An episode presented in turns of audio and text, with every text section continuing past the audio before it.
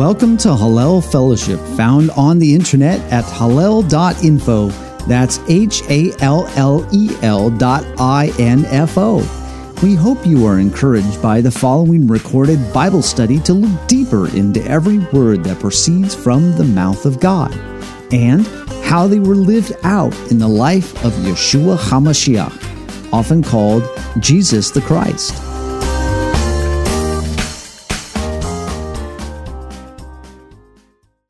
The signposts of Shavuot, uh, Shavuot, aka Pentecost, also known as. It's something that's historically and ceremonial ceremonially connected to the annual memorials of Pesach or Passover and Matzot and unleavened bread by the the 50 days that are in between. And uh, what what we are taking a look at also is that God's instructions for Shavuot are, are connected to a harvest. And we'll be talking more about that here shortly. But what we can glean from this is the deeper meaning of this thematic linkage to Pesach by time, and also to the giving of the Ten Commandments at Sinai and to the widespread outpouring of the Spirit, and things that we can see there's as far as themes go Pesach, uh, being freed from bondage, aka with the, the big 50 cent word of justification. And with matzot, or the unleavened bread, about being purged from the mindset of the former life. You know, that's another 50 cent word of sanctification. And then with Shavuot, we learn what it means to be adopted into the family of the bondage breaker, the one who broke our bonds and freed us how to live that out and how to offer that invitation to other people of uh, what we I also call sanctification. So what you can see through all of these things between between Pesach and Matzot and Shavuot, Passover, unleavened bread, and Pentecost, that these are all part of a message that you your past life you're freed from your past life and you're being brought into a new life and that the the important message is, is that you are freed before you are decreed before you are given the instructions of where to go next. So that's an important message when we talk to our brothers and sisters in the body of messiah who uh, get the idea that well, you know, you uh, have to do these things before you're quote saved. And the message that we have of these three annual memorials is that you are freed before you are given the decrees, before you're given the instructions. So, one of the messages that we get out of all of that is that this message of freedom, uh, that's freedom from our past, but also how to find contentment with the present, even as um, disconcerting and uh, uncomfortable and frustrating as the times that we live in now with the restrictions that are on us, and also strength for the future. And that this message is not only just for not just for Israel and also the greater commonwealth of Israel, which we'll be talking about shortly, but also the whole world to be brought into the greater commonwealth of Israel to be grafted in to the, to the olive tree. So as we continue on, we be looking at why it's called Shavuot, why is it called Pentecost, what's with the 50 days. So when we move on further, we see that there are three pilgrimage festivals in the in the that men of Israel are to be congregating, going up three times a year, once at Passover, once at Shavuot, and once at Sukkot. And what we see in the themes of when you look at the bigger image of all of these annual memorials, what are the messages you get? You get the uh, Pesach, Matzot, and Bikurim, or uh, first fruits there of deliverance and transformation. We just talked about that. At Shavuot, you get the first harvest coming forward, and Sukkot about the final harvest. So, harvest theme throughout all of these things. So, with Shavuot, you got many names for it, but really one Chag or one festival, one memorial. One of the names for it is the Chag HaKatzir Bikarei HaAsakia. So, one of the ideas of that is the harvest, uh, the feast of the harvest of the first fruits of your labor from Exodus 23 16. That's one name for it. Another name for it is Chag Shavuot, or the feast of Shavuot, or the, the feast of what we see Shavuot, or a week, or seven. And interestingly, from that, uh, that Shavah to make an oath. Thus, when you people talk about, oh, seven is a symbol for completion. Well, where do you get that from? Well, it comes from the root word for seven, from the verb of to make an oath or to make something stand. So, what is this communicating? It's communicating completeness or assurance. The days of creation, six and then seven, completed. You're ready to move on. That the the work of creation done, now ready to move on into what do you do with what has been created. Another name for Shavuot is the Bikure Katsir uh, Chitim, or the Feast of the First Fruits of the Wheat, uh, found in Exodus 34 22 and Numbers 28 26. And one of the things that our brothers and sisters in the greater family of Messiah know it as is Pentecost Day, or where we get Pentecost from, which just means a Greek for 50th or 50th day. And it's mentioned in Acts 2 and 20 and also in 1 Corinthians chapter 16. Another name for it is Yom HaBikurim, or the Day of the First Fruits. That's what it became known as in later rabbinical literature and found in the Mishnah in Tractate Bikurim, section 3. So, what do we see here for why it's 50 days? So, Shavuot held at the end of seven weeks, or seven sevens plus one day. We see that in Leviticus 23.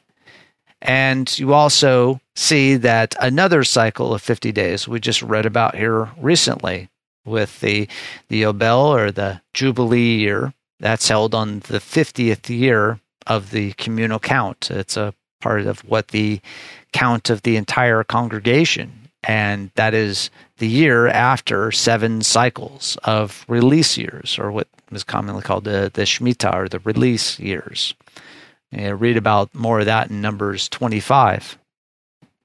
So you see, Shavuot is following in a similar manner to the Yobel. It's it follows seven sevens of days from the release from Egypt. So release with the Yobel, the Jubilee year, release with Shavuot, and picturing release from Egypt. So both of those are for release. But just as we talked about recently regarding the challenges that uh, Israel in later years found with actually following through with the Shemitah and following through with the Yobel, is that if you don't actually take that forward to a destination, you will end up regretting the journey. And later, Israel regretted the journey down the road to release. They tried to take back the people, and and uh, with a with wonderful irony, and the true sense of the term irony is that Israel thought that they were being enslaved by going through with the Yobel and losing their slaves and servants and such, and not releasing them, not letting the land rest.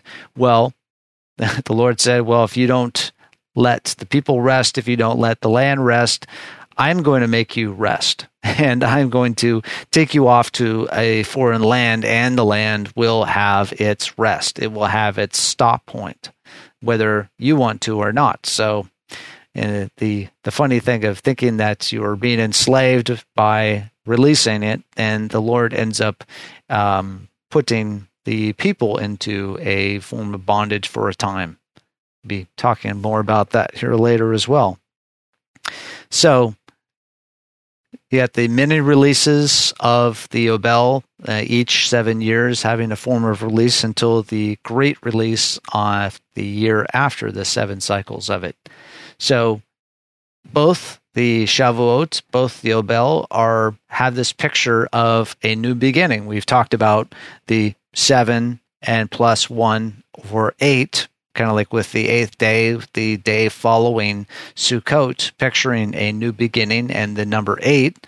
So just like the number seven comes from a word that means oath, the number eight is from a word that means to be fat or to be plenty. So it's a picture of entering something new and having something more. So thus, you have a picture of both Shavuot and both the Yobel are picturing entering something new, a new place that you will actually go somewhere new if you allow the land to rest, if you allow the debts to quote rest, to be um, remitted, if you allow the land to return, if you, and in the case of Shavuot, if you are not only freed from the land, but you go and form this new relationship and you actually take a a really serious devotion to the one who freed you. And not just say ah thanks but no thanks and then go on your merry way. So as we go on you can see that there's no wonder that yeshua quoted from isaiah 61 which is uh, riffing on the yobel when it talks about the year of the lord's favor.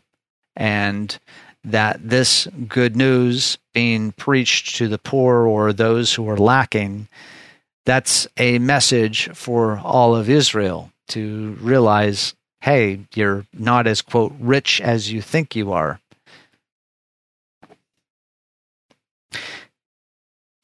An interesting thing to note is also you see in the apocryphal uh, book of the Jubilees and also in the writings of Philo that this number 50 comes into focus even more. So, thus, you can see that both the 50th year, the year of the Jubilee, and the 50th day, the Pentecost day, are really uh, all talking about the same theme. And the theme is liberty a time of liberty, remission of sin, a new beginning, and a new hope.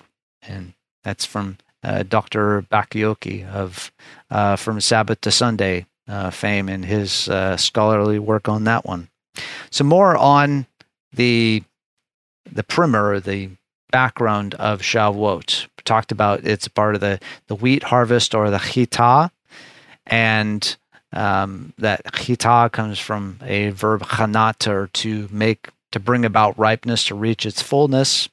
So uh, we're talked about harvest, and this being the the second harvest. The, the, first harvest started right around the Passover time with uh, the first fruits, bringing in the first fruits of the first crop. So the second crop coming in is the wheat crop. And interestingly, you have the picture of the first generation, so to speak, with the first harvest of the barley, the second generation, the wheat harvest, so to speak. So you see the the also the picture of Yeshua being harvested from the grave, as Paul talks about as the first fruits of the resurrection. So the first fruits of the crop and the second fruits, so to speak, of the crop there in Shavuot uh, at following his death and resurrection, and then return on the 40th day of the count, and recorded in Acts chapter 2, being the first fruits of that, you could say, second generation coming out. Just a little overview. It's found in Leviticus 23, verses 17 through 20, of what the various offerings are the tefillah, the wave offering, and the olah offering, and the mincha, and the nesek, the drink offering, the chatat, the sin offering, and the shalem, the, the peace offering. And there's similar formulas you see with the with the other festivals, but as we've talked about it, you start seeing a lot of the themes that we've talked about already. The the types of offerings that are being used, the number of things that are being used, and communicating a lot of the same message of seven completion um, and the, the, the grain that are being offered, picture of um, uh, things, the crop that's being brought in. And uh, something that uh, Daniel just went over a few weeks ago, talking about the the leaven and one of the lessons of the festival in between. So you got the the Pesach, the release, the Passover.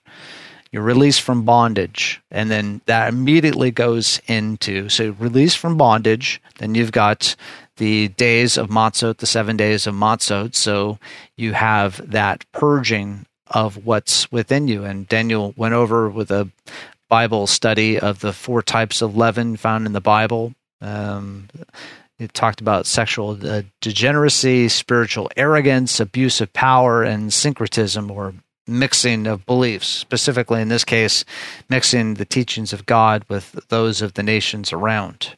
Then he also talked at length about the two lessons from unleavened bread, in which the lessons of unleavened bread is your conduct does matter and that we are to live from every word that comes out of God's mouth. They're quoted from Deuteronomy uh, chapter 6, verse 8. Oh, actually, in chapter 8, I apologize. And a message of uh, unleavened bread also is that the law of God is our unleavened bread. And as Paul puts it, um, of sincerity and truth. So, what are the things that are sincere? What are the things that are transparent before us? The law of God. The, God reveals who He is, and that's a big message of what Shavuot is about. And if you want to go on more about this, it goes on at quite a lot of length at hallel.info slash matzot, M A T Z O T dash 2020 dash 11. So if you want to check that out, there's a whole lot more. That uh, there was so much that Daniel had to say. He had to actually put it into a two-parter. So there's a, it's divided into two parts between what the message of the firstborn is during the days of unleavened bread, and also the message of leaven. So our one of the first stops we're going to be looking at in the Word today is the path to the mountain, and that path laid out at the beginning part of Exodus, where the Lord was uh, reintroducing himself to Israel and meeting forward with uh, with Moses. So in Exodus chapter six, verses two through nine, you can see the um, themes that are brought forward. This is like laying things out as to where the people are going to go in coming out of bondage, what is going to be happening to them in the process. So in Exodus uh, chapter 6, uh, verses 2 through 9 says, God spoke further to Moshe and said to him, I am the Lord, and I appeared to Abraham, to Yitzhak, to Yaakov as God Almighty. But by my name, Lord, I did not make myself known to them. I also established my covenant with them to give them the land of Canaan, the land in which they sojourned. Furthermore, I have heard the groanings of the sons of Israel, because the people of Mitzrayim are holding them in hostage, in bondage, and I have remembered my covenant. Say therefore to the sons of Israel, I am the Lord, and I will bring you out from under the burdens of the Egyptians, and I will deliver you from their bondage. I will redeem you with an outstretched arm and with great judgments. Then I will take you for my people, and I will be your God, and you shall know that I am the Lord your God, who brought you out from under the burden of the Egyptians. I will bring you to the land which I swore to give to Abraham, to Yitzhak, and Yaakov, and I will give it to you for a possession. I am the Lord. So Moshe spoke thus to the sons of Israel but they did not listen to Moshe on account of their despondency and cruel bondage.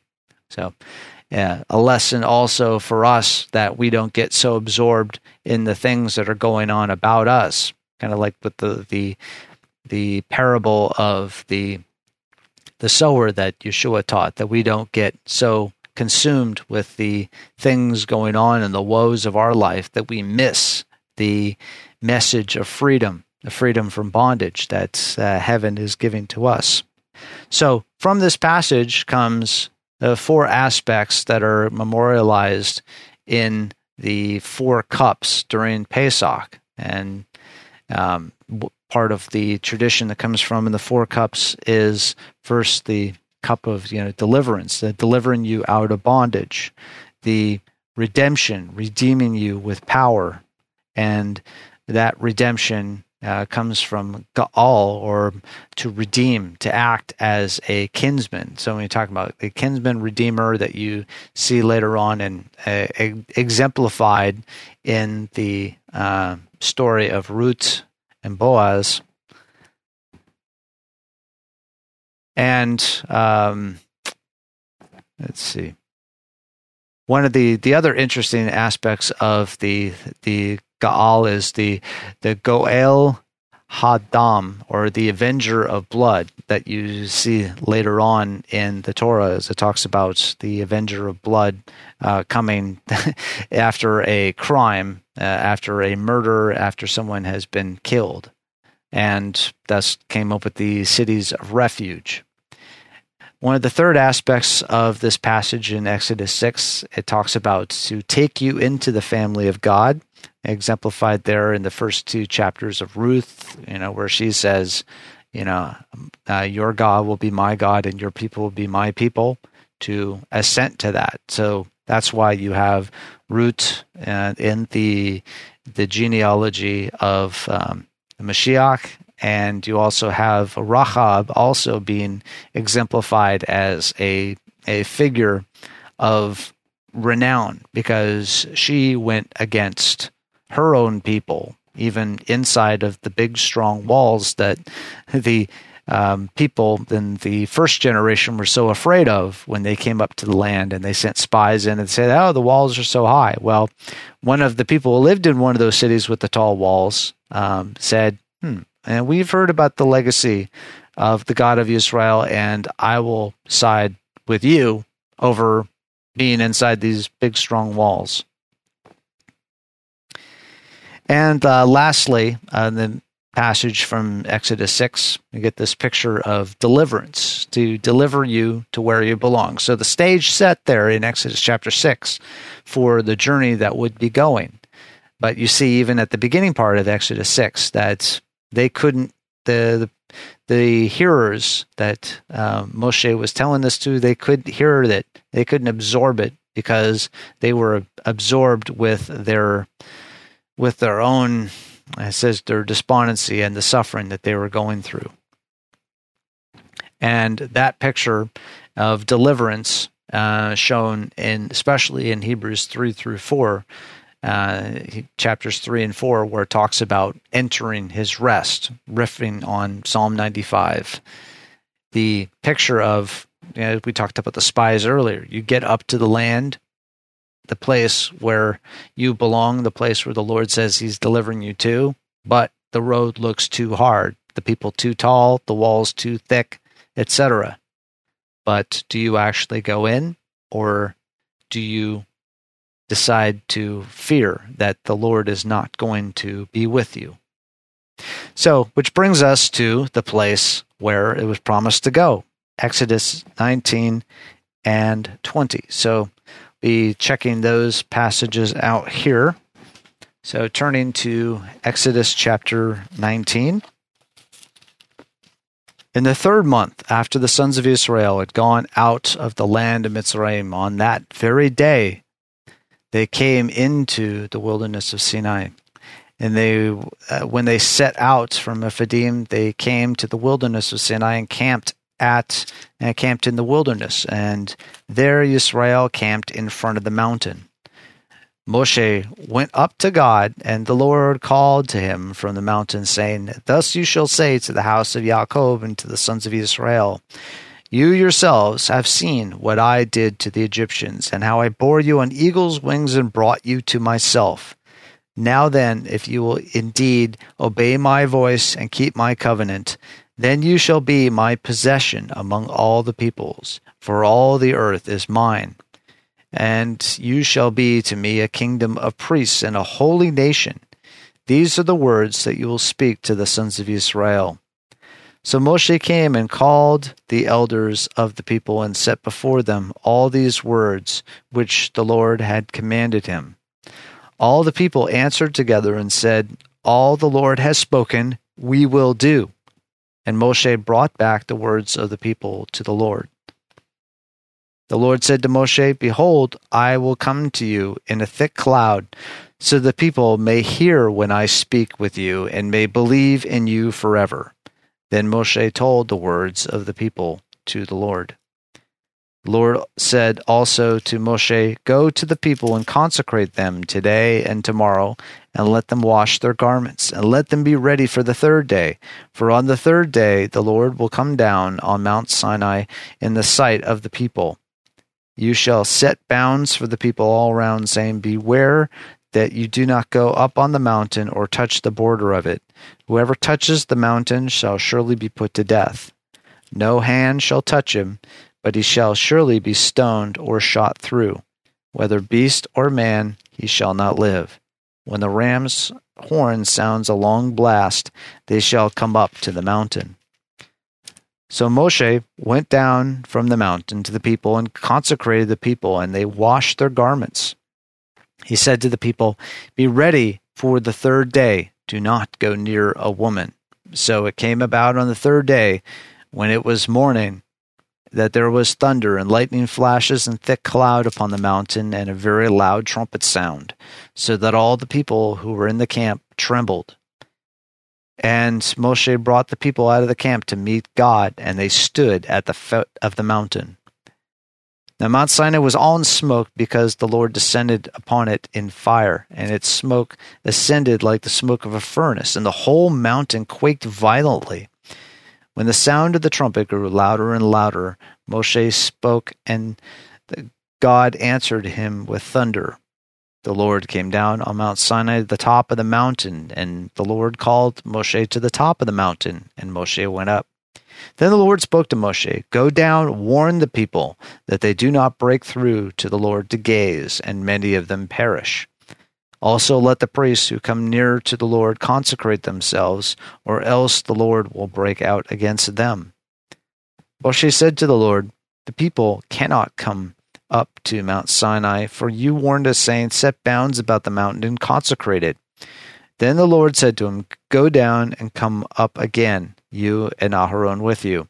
But do not let the priests and the people break through and come up to the Lord. He will break forth upon them. So Moshe went down to the people and told them. Chapter 20 Then God spoke all these words, saying, I am the Lord your God who brought you out of the land of Mitzrayim, out of the house of slavery. You shall have no other gods before me. You shall not make for yourself an idol, or any likeness of what is in heaven above, or in the earth beneath, or in the water under the earth. You shall not worship them or serve them, for I, the Lord, am a jealous God, visiting the iniquity of the fathers on the children, on the third and the fourth generations of those who hate me, but showing loving kindness to thousands, to those who love me and keep my commandments.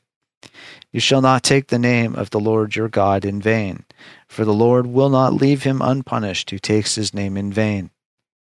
Remember the Sabbath day to keep it holy. Six days you shall labor and do all your work, but the seventh day is the Sabbath of the Lord your God. In it you shall not do any work, you or your son or your daughter, your male or your female servant, or the cattle or the sojourner who stays with you.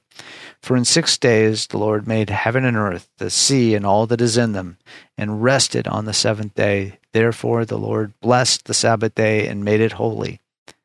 Honor your father and your mother, that your days may be prolonged in the land which the Lord your God gives you. You shall not murder. You shall not commit adultery. You shall not steal. You shall not bear false witness against your neighbor. You shall not covet your neighbor's house. You shall not covet your neighbor's wife, or your, or his female servant, or his um, male servant, or his ox, or his donkey, or anything that belongs to your neighbor. All the people perceived the thunder and lightning flashes and the sound of the trumpet and the mountain smoking. When the people saw it, they trembled and stood at a distance. Then they said to Moshe, Speak to us yourself, or and we will listen. But let not God speak to us, or we will die. Moshe said to the people, Do not be afraid, for God has come in order to test you, in order that the fear of him may remain in you, so that you may not sin. So the people stood at a distance while Moshe approached the thick cloud where God was. Then the Lord said to Moshe, Thus you shall say to the sons of Israel, You yourselves have seen that I have spoken to you from heaven. You shall not make other gods besides me, gods of silver or gods of gold. You shall not make for your, uh, and you shall not make for yourselves. You shall make an altar of earth for me, and you shall sacrifice on it your burnt offerings and your peace offerings, your sheep and your oxen, in every place where I cause my name to be remembered. I will come to you and bless you.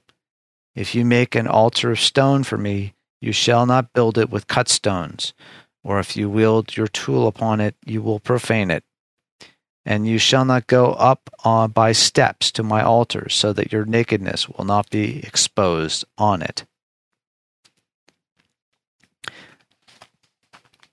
So there we go. And they talk about going up to meet God. We have those two chapters, chapters 19, chapters 20, where that fulfillment earlier in Exodus chapter 6 is brought to uh, fulfillment there.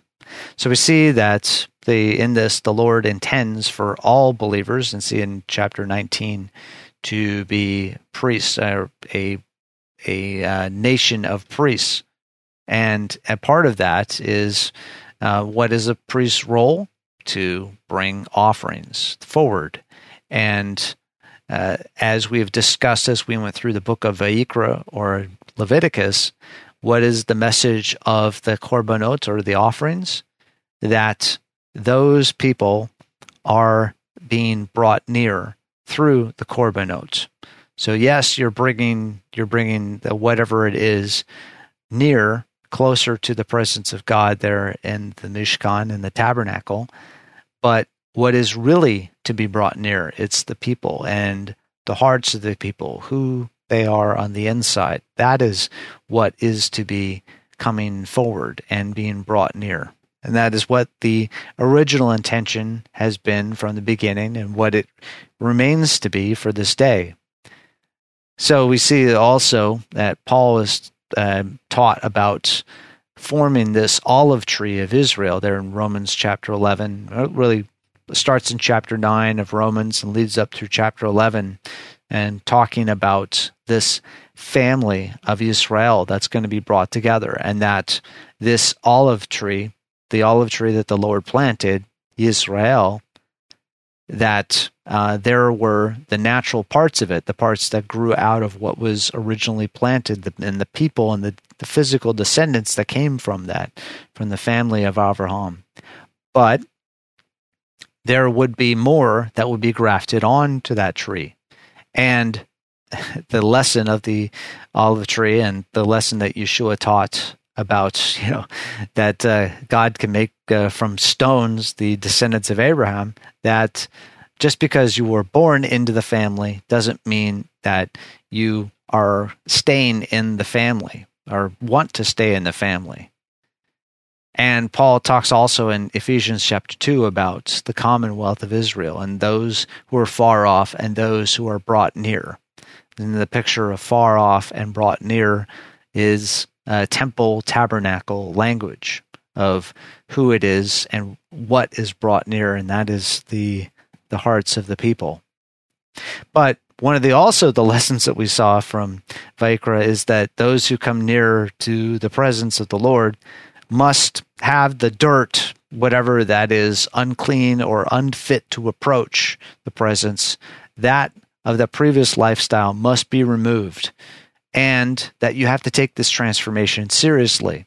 You know, not just you dive into the into the mud bog, you get the quick shower, and then you go headlong and do a half gainer back into the mud bog again because you like it. You like to roll around in it. It's you know, nice and cool and gooey and such like that. And as the very graphic um, proverb puts it about uh, a dog returning to his vomit. You think, oh, that's just disgusting. Well, it it should be disgusting for us to think about that way of life. Do we really really think that our old way of life was actual bondage, was actual slavery? Or is it just a change in lifestyle, kind of like changing your hat or changing your coat, putting on different shoes? You're going to you know, maybe go to a different house, but you know, you can go back to that house every so often. Yeah, the food was the, the food was better. You know, sometimes you go back and you get the the food being better. Maybe the music was better. You know, better entertainment. Kind of check in and stop by the house every so often. So is is that how we treat the house of slavery that we saw in Exodus chapter twenty that we that we've been delivered from? Is is that how we treat it? Kind of like, eh, it, it's an option. May may go visit it from time to time. Kind of check in. Uh, get a new T-shirt. But one of the lessons that we see of the Korbanot in Vayikra, and especially of Yom HaKippurim, uh, there in Leviticus chapter 16, is that this transformation, this utter removal, especially of the really nasty stuff that you see on Yom Kippurim, the Day of Atonement, the iniquities, not, not just just transgressions and uh, the sins, but the iniquities, the outright rebellion, the the treasonous behavior to the kingdom of God, to the family of God, that those things are removed, and it's the high priest who does the removal the the picture of it is that yes, if you want to be truly approaching the presence, all of those things have to be removed. So we look at it. Well, the Ten Commandments are they impossible to keep? Are the is it basically just setting us up for failure? Uh, like some people assert, the the tree of knowledge of good and evil there in Eden was just setting up the first people for failure. Is this also, as some will put it, we, we touched on it just in a, in a previous um, study of the of the weekly Torah readings that why why was the law added for transgression? Was it added just to torture us, to make us feel like we're worthless? Or was it to delineate how bad the house of bondage actually is. And to point us, say, hey, there is a better way to live. So hopefully we are not so, like in, we read in Exodus chapter 6, we're not so despondent by our way of life, thinking things are hopeless, that we just can't even hear that God is throwing us a lifeline and saying, hey, I will take you out of this land, as it talked about there. And in the passage we just read, took you out on eagle's wings, you know, riding riding high above it all with with power and speed. So one of the things that you see the one of the last messages of the second to the second generation of the Exodus suggests that no, this is not impossible, that the Lord is not setting us up for failure. We, the passage here in Deuteronomy chapter 30, verses 11 through 16 says, For this commandment which I command you today is not too difficult for you, nor is it out of reach. It is not in heaven that you should say, Who will go up to heaven for us to get it for us, and make us hear it, that we may observe it? Nor is it beyond the sea that you should say, Who will cross the sea for us, and get it for us, and make us hear it, that we may observe it? But the word is very near to you, in your mouth and in your heart, that you may observe it. See, I've set before you today life and prosperity, and death and adversity in that I command you today to love the Lord your God, to walk in his ways, to keep his commandments and his statutes and his judgments, that you may live and multiply, and that the Lord your God may bless you in the land you are entering to possess. So we see in, in this passage here that this is not setting up for failure. But just like we saw with the Day of Atonement, And just like we see with the whole message of the korbanot and the tabernacle, that the Lord wants us to approach his presence, but we cannot go in as we are. We have to be transformed in the process. It, the word of the Lord is near to us in your mouth and in your heart. And this meeting at the mountain that we just read about in Exodus 19 and 20 is bringing the people to the mountain to meet, to hear these words. But are the words in our mouths, meaning that it's a part of our life, and in our heart, meaning that it's coming out of the very essence of who we are? Or is it just something you put on the shelf? So kind of like you know the house of the house of bondage. You know they have good ribs, and you just pass by every so often to uh, check out the house of bondage. They they got good music, good ribs. You check in every so often. Is it like the house of God? You just kind of swing by every so often. Maybe they got some uh, uh, good music from time to time. Maybe good meals from time to time. Is is that how we we treat life? Because if we treat these as just kind of passing um, passing attractions, then over time we will see that uh, the attraction of the house of bondage is much higher, even though you can see, you know, as you look over the horizon, you you catch uh, the Lord's vision of what the future is really with these these paths and where they go. We see that it is truly death and adversity. That is where the house of bondage goes. And the house of God is really to life and prosperity. But it takes trust to see, hey, this is actually the direction where it should go. We talked earlier about what happened with Israel later on, some hundreds of years later, where they decided that the Shemitah, the Yobel, the the years of rest were and the years of release were just too much work, too difficult, uh, too much of a burden. And suddenly they realized how much of a burden the alternative way was. Because they were not just um, heading their own uh, legacy down the road toward death and adversity, but by damaging their role as the nation of priests, they were damaging all the other people who were to be hearing about this. Because one of the things that we we saw in the passage that we went through in chapter 20 in chapter 20 in uh, verse 18 all the people perceived the thunder and the lightning flashes and the sound of the trumpet and the mountain smoking.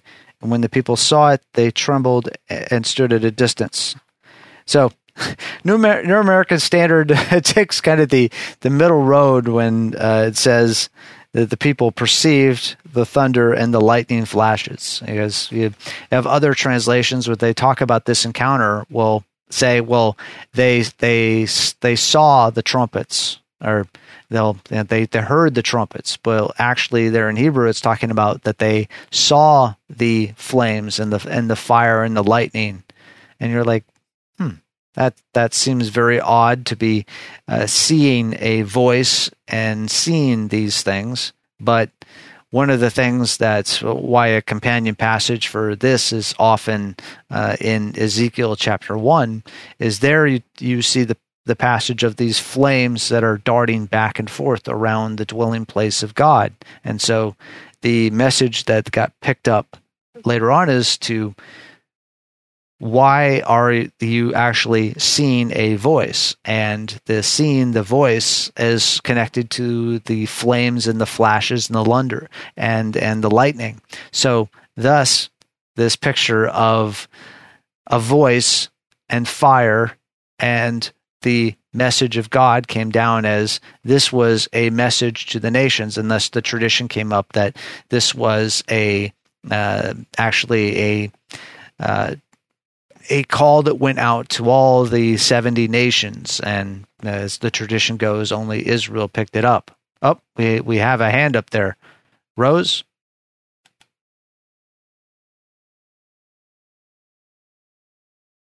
Yes.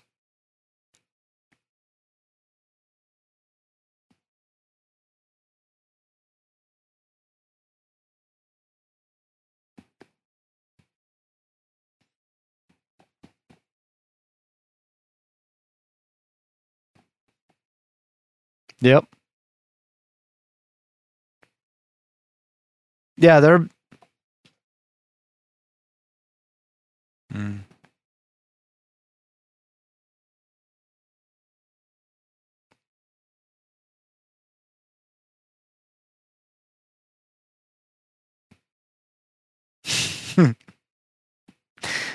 yeah, but you know, it is a, it is an interesting lesson in this case, as we're seeing in in at the end of Exodus twenty, that even with all of these uh, visual and auditory manifestations of the power of God, what was the people's response?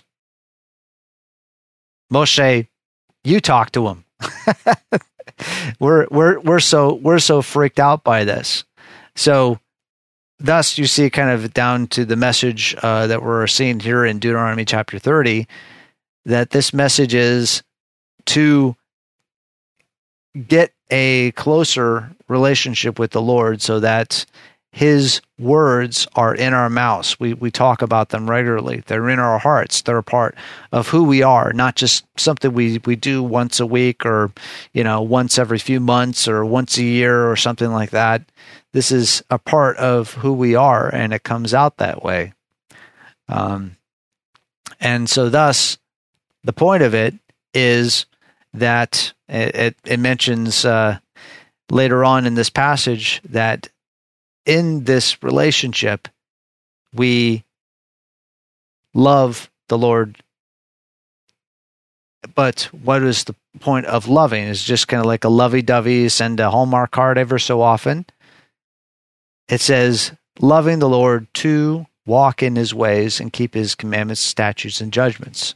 That's why you see in that uh, farewell address during the Pesach that Yeshua was talking with the, I guess it was the 11 by that point, but he says, you know, if you will love me, if you love me, you will keep my commandments. It's the similar message here. If you love the Lord, you will want to do and want to go that direction because you see that where is the Lord leading you? The Lord is leading you towards life towards home, towards life and prosperity, not towards death and adversity. So, thus, we will be seeing this picture again as we get over to the first couple chapters of Acts. But um, one of the things that we can we can have a conversation with our brothers and sisters in the body of Messiah, and also with the house of Yehuda and synagogue, is that hey, there was this this picture that the that the power of God was was manifesting, was going out like flames of fire. But was that all just a show to scare people to death? That they will just say, "Hey, whatever you say, uh, just don't don't talk to us anymore," or is it to want a closer relationship? What is your response to that kind of a show of power? Do you just shirk away from it or do you move closer to it? One of the things that Yeshua said there in John chapter 3 is he was talking about that when the uh, light comes, excuse me,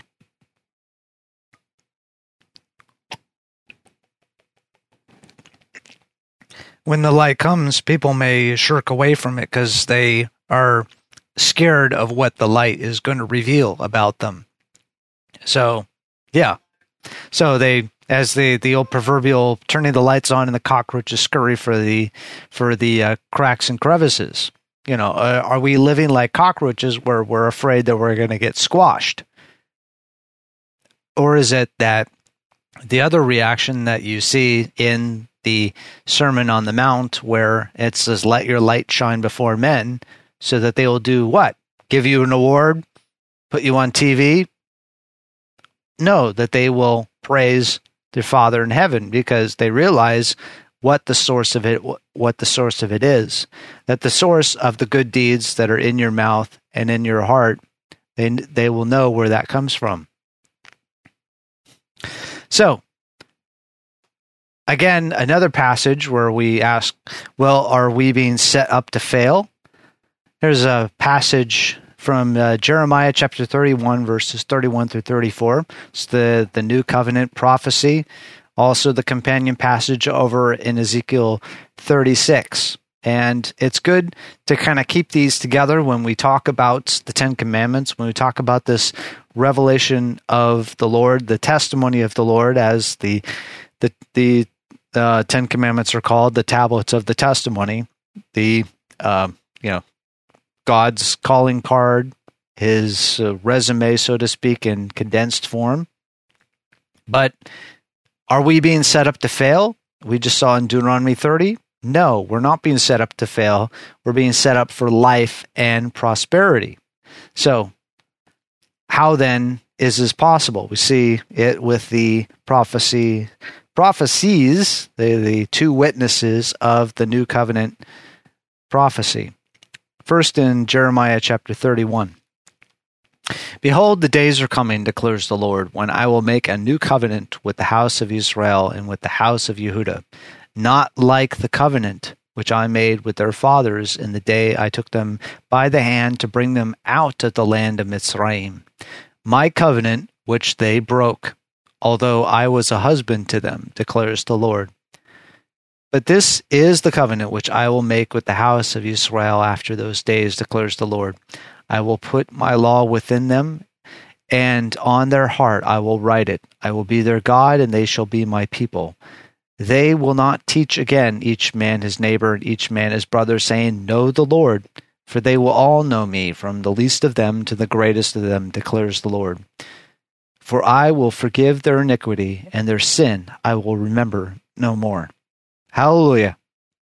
So, one of the the great things we get from this when we're talking about what is the new covenant one of the things that's stated there first off is it's not going to be like the covenant that was made before does that mean we just kind of toss the whole thing out because ah that was defective no it says going on it made the not like the covenant i made with their fathers in the day i took them by the hand out of the land of mitzrayim my covenant which they broke. And we're going to continue on in Exodus. We just read here in, in recent weeks about the breaking of that covenant. You know, it started there pretty early and with the manifestation of the, the golden calf, but there was lots of other rebellions and slights and terrible affronts that the people did against the as it says, I was a husband to them the one who took them by eagle's wings out of the house of slavery. That's what was the problem. The covenant was broken. So, what was the result? Just tear the whole thing up, throw it in the dustbin, and you know hit the reboot button, or is it says, But this is the covenant which I will make with the house of Israel after those days. I will put my law within them, and on their heart I will write it. We just saw that back in Deuteronomy chapter 30. Very similar thing about on their heart, you know, in the mouth, on their heart, a part of you that then what is your response when the words of the Lord are on your mouth, when they're in your heart? Then you love the Lord, and not just a, syrupy, saccharine sort of love. It is a love that prompts you to want to please, to want to go forward and do what the one you love wants you to do because you trust the person you love. And one of the things that you see is that in this new covenant, it's to put the law within them on their heart, write it. I will be their God, and they shall be my people. So, again, just like we saw in Exodus chapter 19, that this is what the plan was not a setup to fail, but a setup to um, prevail, not to fail, but to prevail, to conquer, to move forward in life and prosperity. And you see it continuing on I will be their God and they shall be my people. Adoption, continuing on. They will not teach again each man his neighbor, each man his brother, saying, Know the Lord, for they will all know me, from the least of them to the greatest of them. And as we see there that that promise coming to uh, know the Lord more fully, they're coming with the Word becoming flesh and dwelling among us to bring the knowledge of the Lord closer, all with the point of bringing the glory to God. And one of the, the greatest things is that knowing the Lord, from the least of them to the greatest of them, for I will forgive their iniquity and their sin I will remember no more. So, what is the point of uh, the knowing the Lord more deeply? That there will be this discharging, this sending away of the iniquity, just like we saw in the Day of Atonement. And their sin I will remember no more. What was held held against the person the deviation that the person had made from this you know relationship of trust and respect and honor and obedience that that won't be a part of the way of life anymore so on to the ezekiel passage ezekiel 36 and uh, the the chunk of it is really, you know, verses 25 through 27, but we'll just kind of catch a few verses uh, around it to give you a really good context of it. Therefore, say to the house of Israel, Thus says the Lord God, It is not for your sake, O house of Israel, that I'm about to act, but for my holy name, which you have profaned among the nations where you went. I will vindicate the holiness of my great name, which you have profaned among the nations, which you have profaned in their midst. Then the nations will know that I am the Lord, declares the Lord God, when I prove myself holy among you in their sight. For I will take you from the nations, gather you from all the lands, and bring you into your own land. Then I will sprinkle clean water on you, and you will be clean. I will cleanse you from all your filthiness and from all your idols. Moreover, I will give you a new heart and put a new spirit within you. And I will remove the heart of stone from your flesh and give you a heart of flesh. I will put my spirit within you and cause you to walk in my statutes. And you will be careful to observe my ordinances. You will live in the land that I give to your forefathers so you will be my people, and I will be your God. Moreover, I will save you from all of your uncleanness. And I will call for the grain and multiply it, and I will not bring a famine upon you.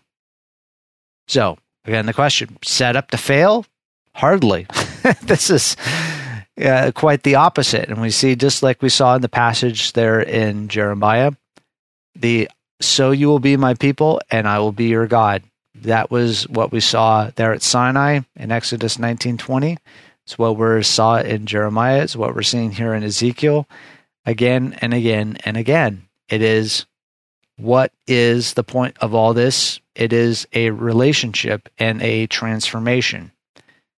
So the the message there of Pesach, of Matzot, of Shavuot is progression from bondage to freedom, and from a freedom that has a direction that leads to more freedom, which is you could say is kind of the point of where the apostle Yaakov was talking about when he says there the law of liberty there in the the letter to James.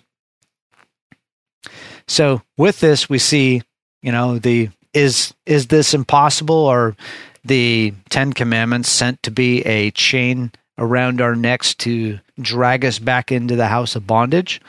Or are we seeing this as being, as the psalmist says, that because of your laws I can walk at at um, I can walk with freedom or I can walk at liberty. Because why? You know where the boundaries are between life and prosperity or death and uh, destruction and leading to futility on the other side. So, with that, we go on to our next passage. We'll be looking at in Acts chapter 1 and 2.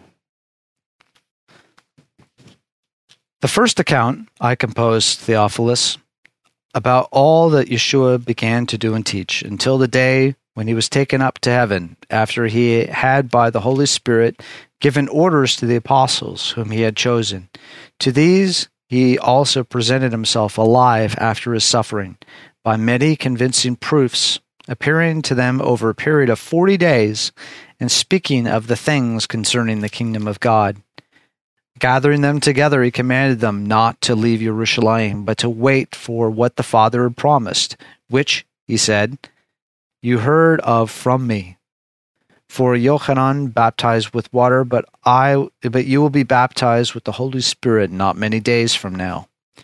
So when they had come together, they were asking him, saying, Lord, is it time you are you restoring the kingdom to Israel? He said to them, It is not for you to know times or epochs or uh, which the Father has fixed by his own authority.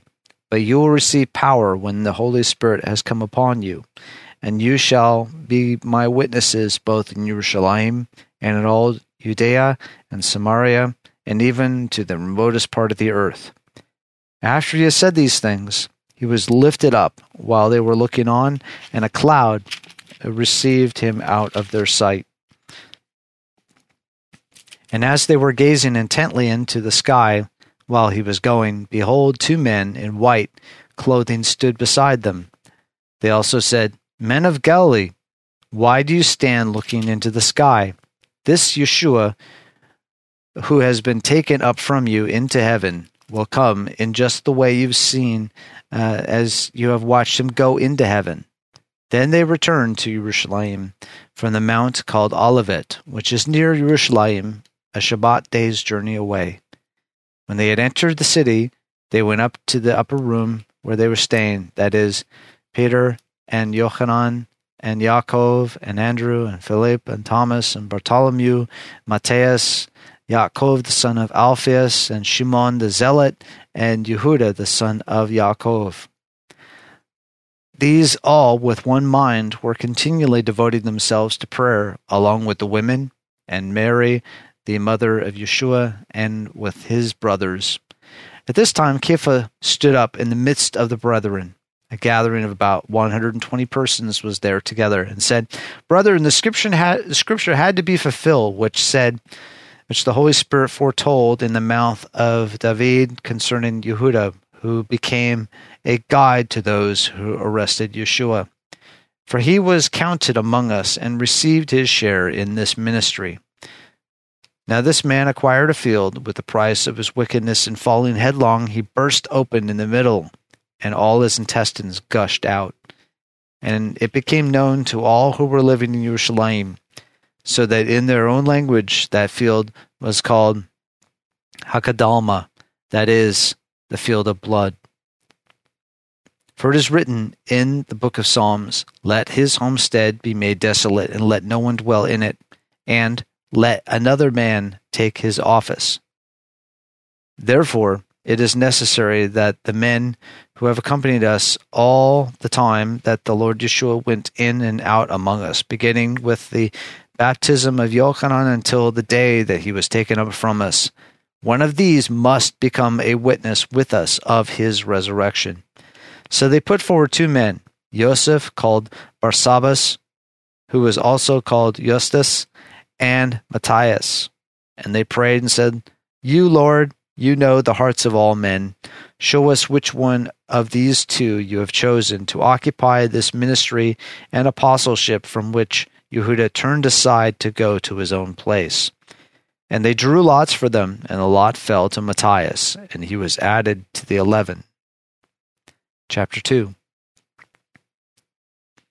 When the day of Pentecost had come, they were all together in one place. Suddenly there came from heaven a noise like a violent rushing wind, and filled the whole house where they were sitting.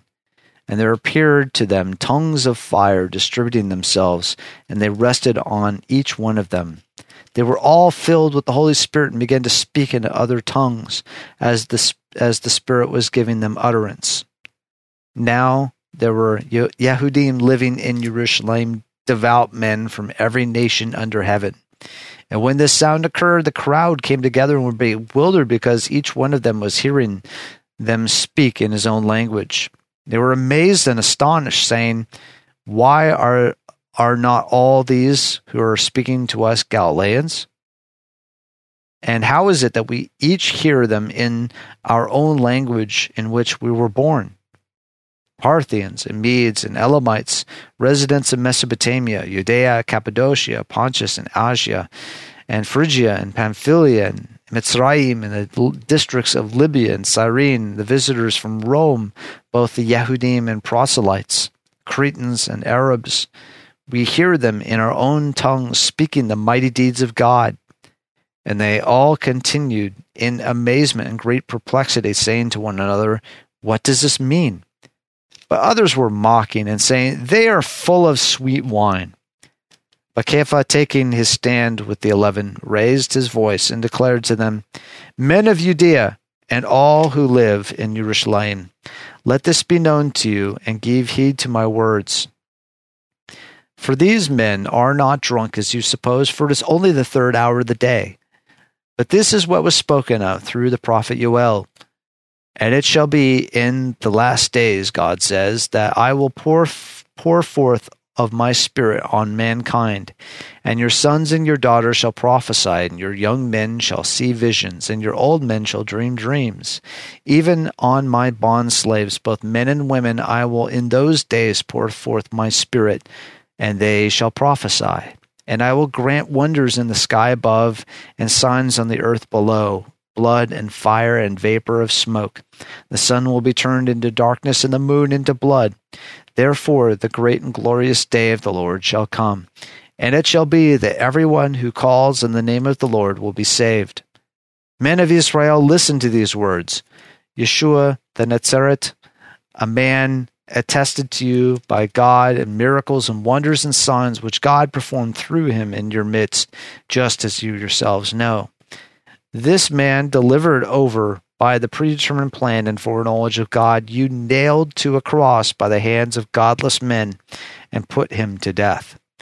But God raised him up again, putting an end to the agony of death, since it was impossible for him to be held in its power. For David says of him, I saw the Lord always in my presence, for he was at my right hand, so that I will not be shaken. Therefore my heart was glad and my tongue exalted. Moreover, my flesh also will live in hope, because you will not abandon my soul to Hades, nor will you allow your Holy One to undergo decay. You have made known to me the ways of life. You will make me full of gladness with your presence. Brethren, I may confidently say to you regarding the patriarch David that he both died and was buried, and his tomb is with us to this day. And so, because he was a prophet and knew that God had sworn to him with an oath to seat one of his descendants on the throne, he looked ahead and spoke of the resurrection of the Mashiach, that he was neither abandoned to Hades nor did his flesh suffer decay. This Yeshua God raised up again, to which we were all witnesses. Therefore, having been exalted to the right hand of God, and having received from the Father the promise of the Holy Spirit, he was poured forth. Uh, he has poured forth this which you both see and hear. For it was not David who ascended into heaven, but he himself says, The Lord said to my Lord, Sit at my right hand until I make your enemies a footstool for your feet. Therefore, let all the house of Israel know for certain that God has made him both Lord and Mashiach, this Yeshua, whom you crucified. Now, when they heard this, they were pierced to the heart, and said to Kepha and the rest of the apostles, Brethren, what shall we do? Kepha said to them, Repent and each one of you be baptized in the name of Yeshua Mashiach for the forgiveness of your sins, and you will receive the gift of the Holy Spirit. For the promise is for you and your children, and for all who are far off, as many as the Lord our God will call to himself. And with many of the words he solemnly testified and kept exhorting them, saying, Be saved from this perverse generation. So then, those who had received his word were baptized, and that day there were added about 3,000 souls. They were continually devoting themselves to the apostles' teaching and to fellowship, and to the breaking of bread and to prayer. Everyone kept feeling a sense of awe, and many wonders and signs were taking place through the apostles. And all those who had believed were together and all had all things in common. And they began selling their property and possessions and were sharing them with all as anyone might have need day by day, continuing with one mind in the temple and breaking bread from house to house. They were taking their meals together with gladness and sincerity of heart, praising God and having favor with all the people. And the Lord was adding to their number day by day those who were being saved.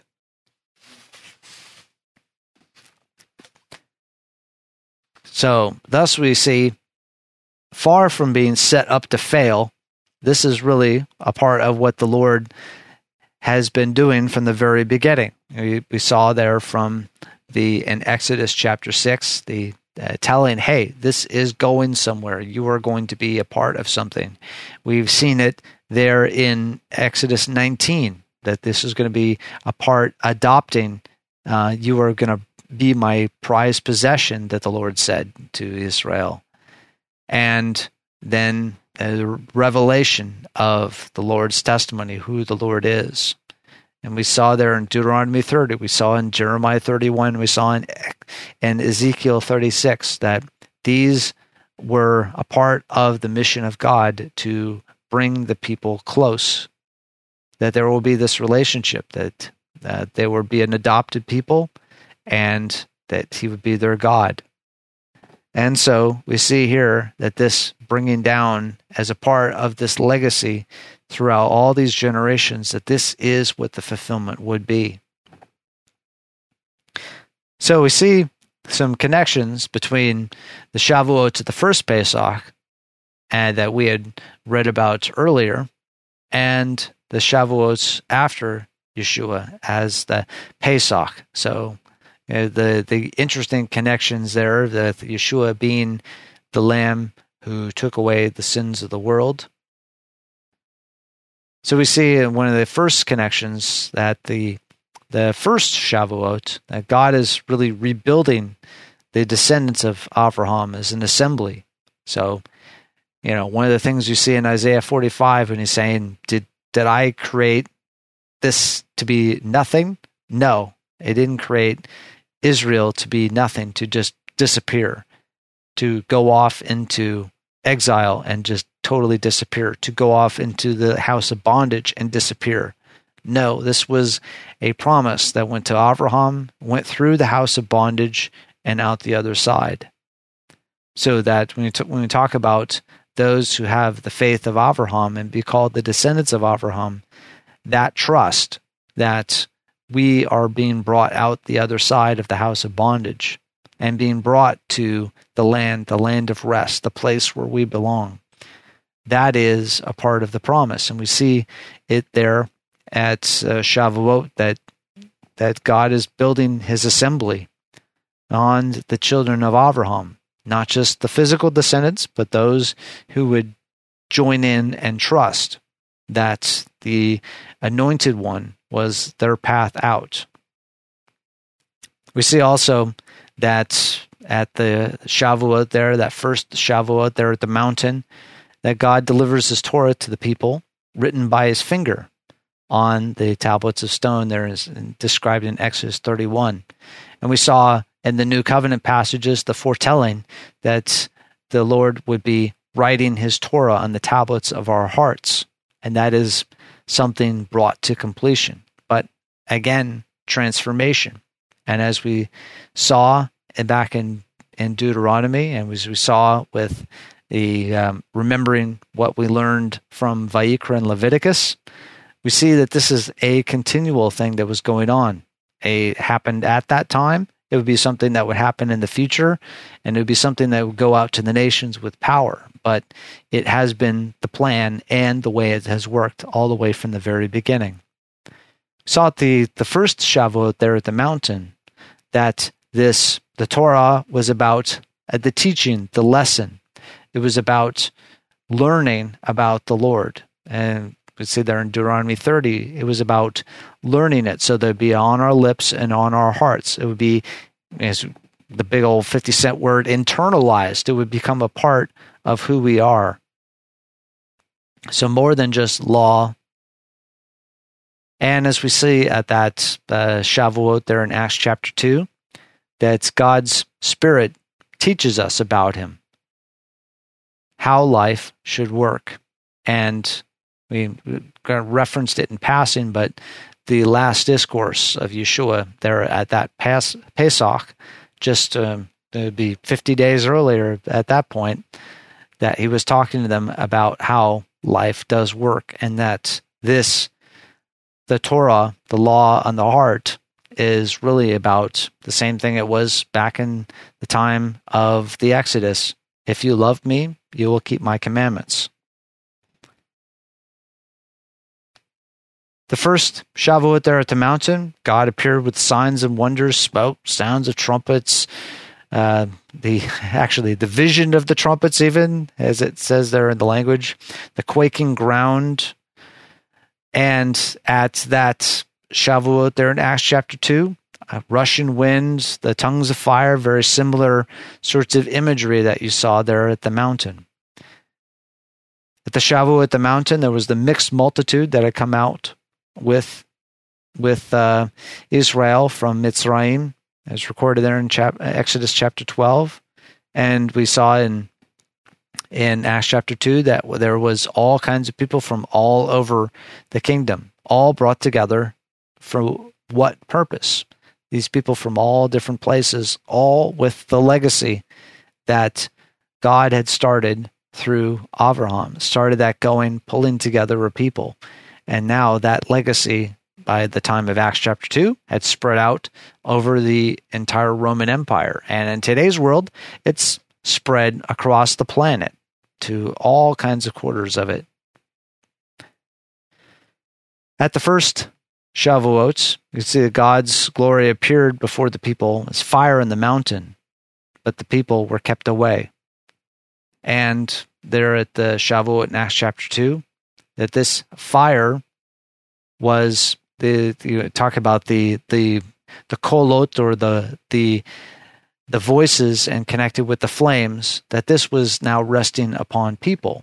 We saw visions of that back when uh, the Lord had had lunch, so to speak, with the elders of Israel, and that there were people who had the Spirit of God descend upon them, and they were prophesying in the camp. So this idea of the Lord having this change and a, a visible manifestation of it is something that we see even in the time of when the Torah was originally given.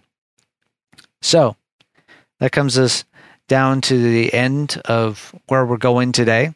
I hope that you know as we as we look at this, we see that this is this is something that the Lord has been intending from the very beginning. And these memorials that we have now that we've gone through this first set here in the spring, that from between Pesach, Passover, between Matzot, unleavened bread, and with uh, with Shavuot, the Pentecost, we see that this unit is telling us about deliverance and talking about deliverance into what? Into a life of life and prosperity, not to death and destruction. And as we continue on toward the the fall appointed times, we'll see also that uh, the picture of deliverance and bringing things to a completion, which is only fitting because it's in the seventh month. What we talked about before, the picture of seven and bringing things to a completion, something that you can count upon. So, thus, the deliverance that the Lord is bringing to us, which we are commemorating this day as a part of a grand vision for the world, that this is something that we can count on. So, thus, that we can go to the presence of God with confidence, not arrogance, but confidence that what He has started will be brought to completion and that He is working for our betterment, not for our punishment or um, destruction and frustration. So, there, as we close out here, any uh, thoughts, observations? Questions?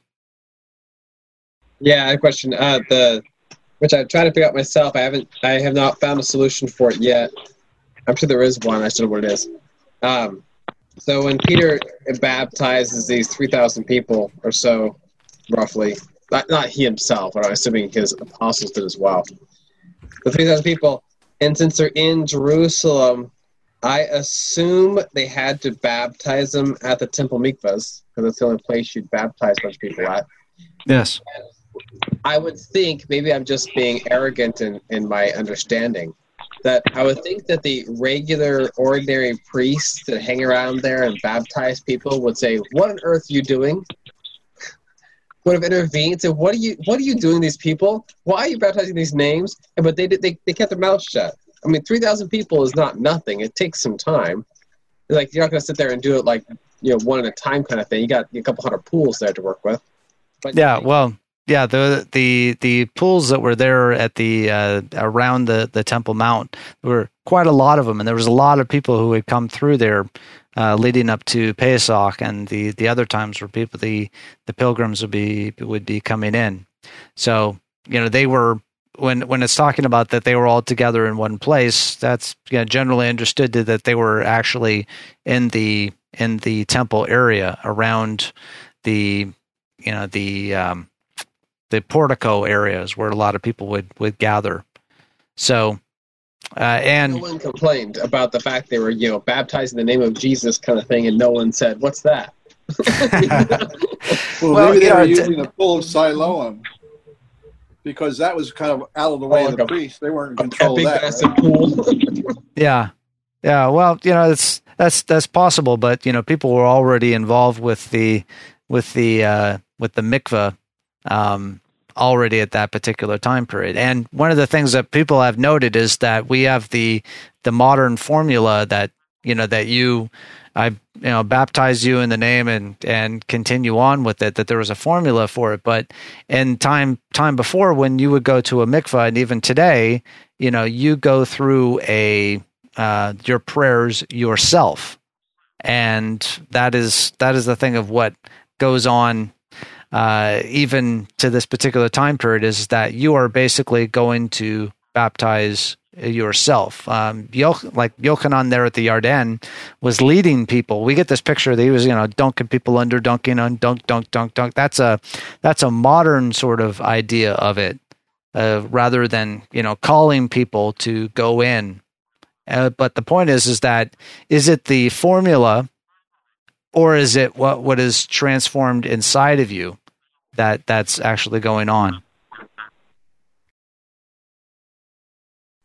So that's that's one of the the thoughts given at the the time period that uh, the approach to the mikvah was something that you would do within yourself because when the descriptions of the mikvah experience going up to the temple was not like they had all these priests sitting there by the mikvah, and every time people would be going in, you know, they'd be each giving a spiel, each giving a spiel. No, each person who was going into the mikvah themselves were saying the prayers themselves as they went in. But well, maybe that's how the apostles did it with those 3,000 people. They said, here's I what you should think about, and you yeah. go up to the mikvah now and dunk yourself. Yeah, and and and see that's also gets to you know some people have um, you know challenges with with uh, Passover, just thinking that hey you know you just you you take the Haggadah and you're just kind of bolting on Yeshua to it. Well, it's like you are how is it that you are actually approaching it? Like the Apostle Paul says, do this in remembrance of me. So just like going to the mikvah, you are doing that in the name of, and that that's why you know like um, uh, and some of those those uh, early messianic Jews were thinking that you know in the name of could possibly uh, be translated also as for the sake of. So why is it that you're actually going into this mikvah? You're going in for the mikvah for the cleansing that's that's talked about um, related in the Torah, and for the cleansing that's that's talked about with the prophets. But who is the one who is actually really going to be doing the cleansing, especially for the messianic era? That is, you're doing this for the sake of and for the cleansing of that the Mashiach has actually given you. So that is why you're going in. So when you're a Pesach, why is it you're doing this? You're doing this for the remembrance of Him.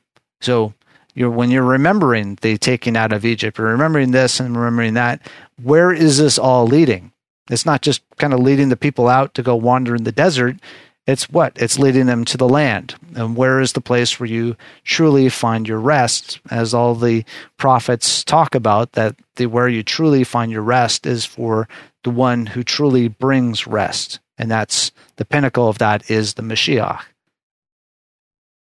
I don't know if that that helps at all, but that's that's the the the picture of how the mikvah was actually treated in the in the first temple period by the people who were going in. It's like, well, what is the point that you're going in there for the washing of? So you got all these 3,000 people who have now been convicted. Wow, I've got something that I really need to wash off. Maybe they'd already, you know, if they were in the temple, they had already gone through the mikvah once, but they're like, wow, I didn't realize there was other stuff that I needed God to cleanse for it. So now you go back back through the mikvah and it's like, okay, now I'm at the mikvah again, but why am I here? I realize there's a whole lot of stuff related to the true legacy of Mashiach that I also need to wash off too. Sounds like a familiar story. like a familiar, like like a, a, a familiar story. So like, that's like that's what why we are going through. Yes, exactly. Any other thoughts as we uh, close out? Well, that other I sent you another chat if you don't. Mind. Ah, here we go. More more stuff here. Uh, see, also the sages say the new covenant will include a full explanation for each law. Ah, yes. Yeah, basically, uh, that's encapsulated in what the Samaritan woman said, because that was the messianic hope of the Mashiach was going to be a full explainer. Uh, and they get that from what is written there in Deuteronomy with the when Moshe is foretelling that one like me who's going to be coming.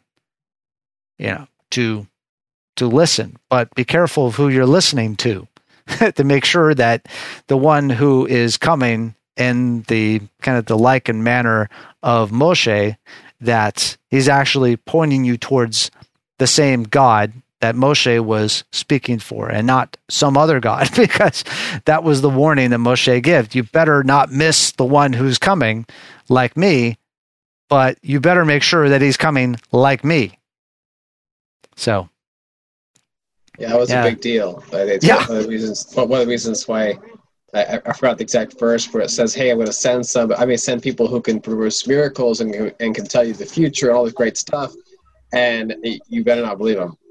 Yeah, if they don't if they don't follow suit, which is obviously one of the one of the many uh, arguments that Judaism has had against the Messiah, in that his interpretation, the interpretation of him is that, well, he is now God, and that he's different. It, now you point to a different God now, and, and yeah, Moses says don't do that, therefore, you know, it's garbage. Um, which is interesting, you know, conundrum that a lot of them run across due to, due to the interpretations and the, the way it is taught. Uh, the way Messiah is taught. But he himself, of course, didn't do that. But that's just how how denomination. Apostle Apostle Paul, with his things about, really warned us about that too. It covered similar topics at times.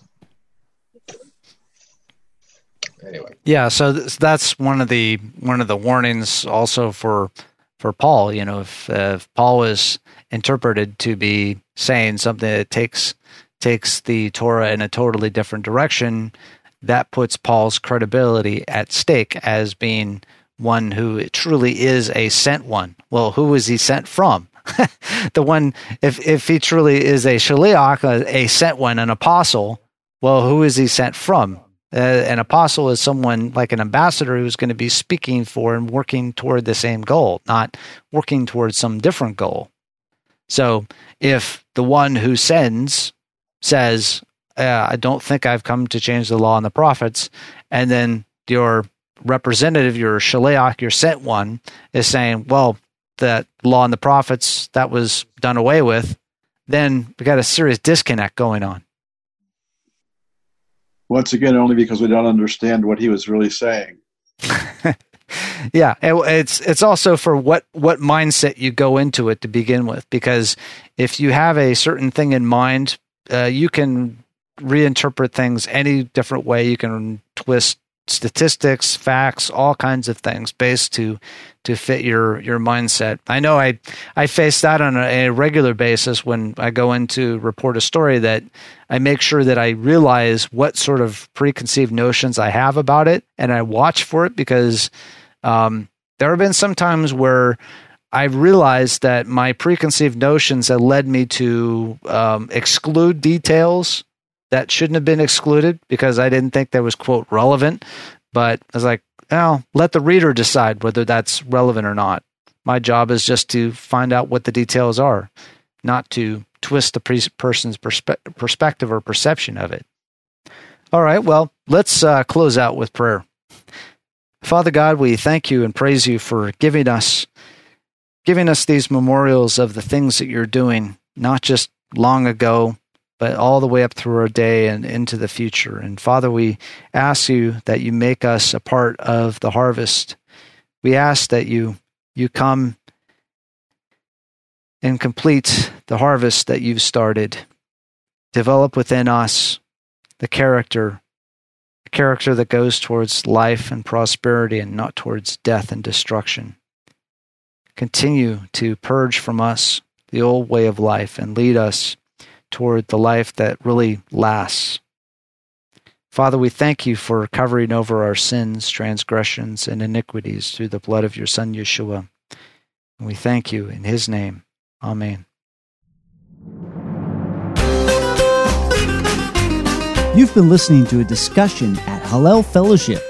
If you would like to hear more discussions or if you have any questions, visit the website at hallel.info. That's H A L L E L dot I N F O. hallel dot Hallel.info.